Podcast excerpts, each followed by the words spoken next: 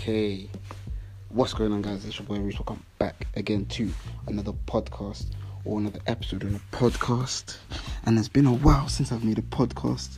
If it sounds like I'm whispering, it's because I'm in a room which is quite hollow and I don't want my voice to echo.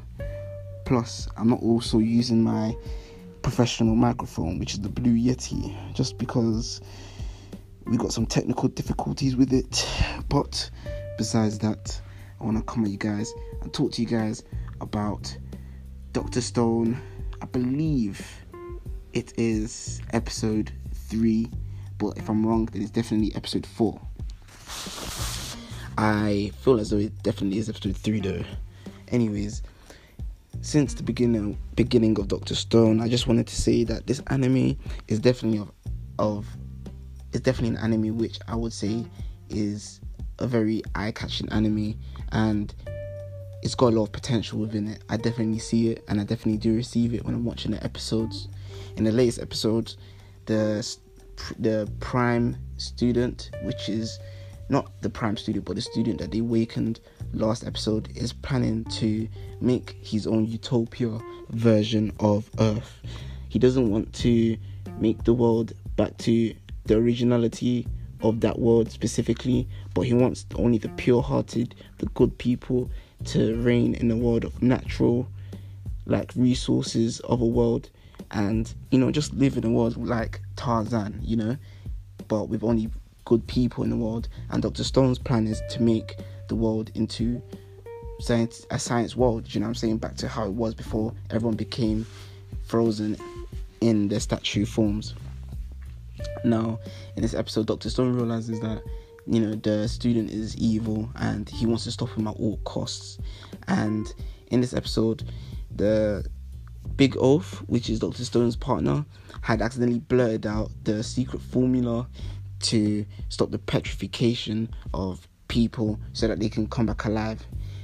And the formula, the solution for that is nitric acid, which is what the which is what the guy found out about the solution. That was the most important um, chemical reaction needed to release someone from the petrification.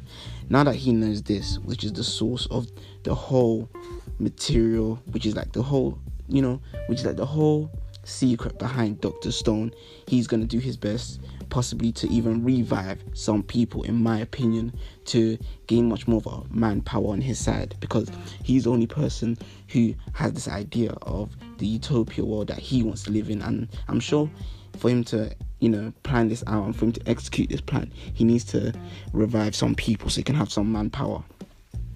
Gifted. I'm not saying he's not strong enough to beat Dr. Stone and the Big Oaf, but remember, intelligence and knowledge doesn't come within strength. It comes within knowledge and just having the right setups and the right planning to execute plans which can then lead to goals and those goals can then lead to completions of their tasks and their missions. Now in this episode the big oaf's girl gets revived lit. She wanted to he wanted to revive her so he can profess his love to her, which is lit. I enjoy that. I love the fact that she got revived quite early into the episodes, not like episode 10, do you know what I'm saying, or episode 15, where the story seems to be, you know, dwindling downwards to an ending of the season. Do you know what I'm saying? This episode was very, very detailed, and I love the battle scene. Not necessarily the battle scene, but I love the tension between everyone. Everyone's going their different ways. That includes the big oaf, Doctor Stone, and the girl, which is which is also on Doctor Stone's side, but also the prime student has gone his own way, and you know, it's coming to the point where everything is adding up so that they can get to a form of battle. And Dr. Stone wants to create bullets.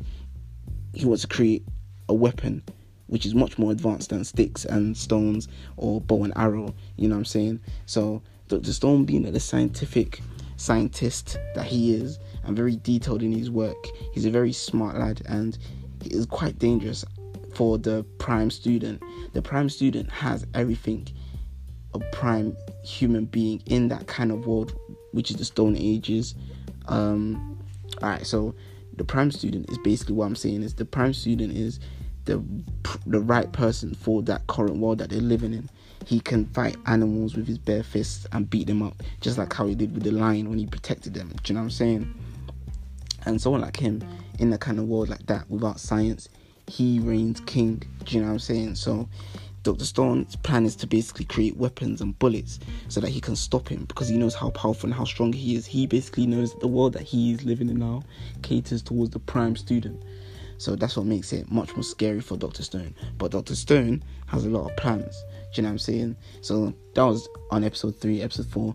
That was lit. I know it's been a while since I made a podcast, but I had to come at you guys with this episode just because I watched it yesterday and because you know, right now it's been a lot. It's been quite busy in terms of trying to make podcasts. So I found a way to make podcasts right now. I found a place. You know what I'm saying? A little quiet place, and I hope you guys don't mind the audio. It's just that you know my Blue Yeti right now is broken. Do you know what I'm saying? So I'm getting that fixed. Technical difficulties, but here's what it is, man. It's been Boy Bruce. Hope you guys enjoyed. Ah, peace.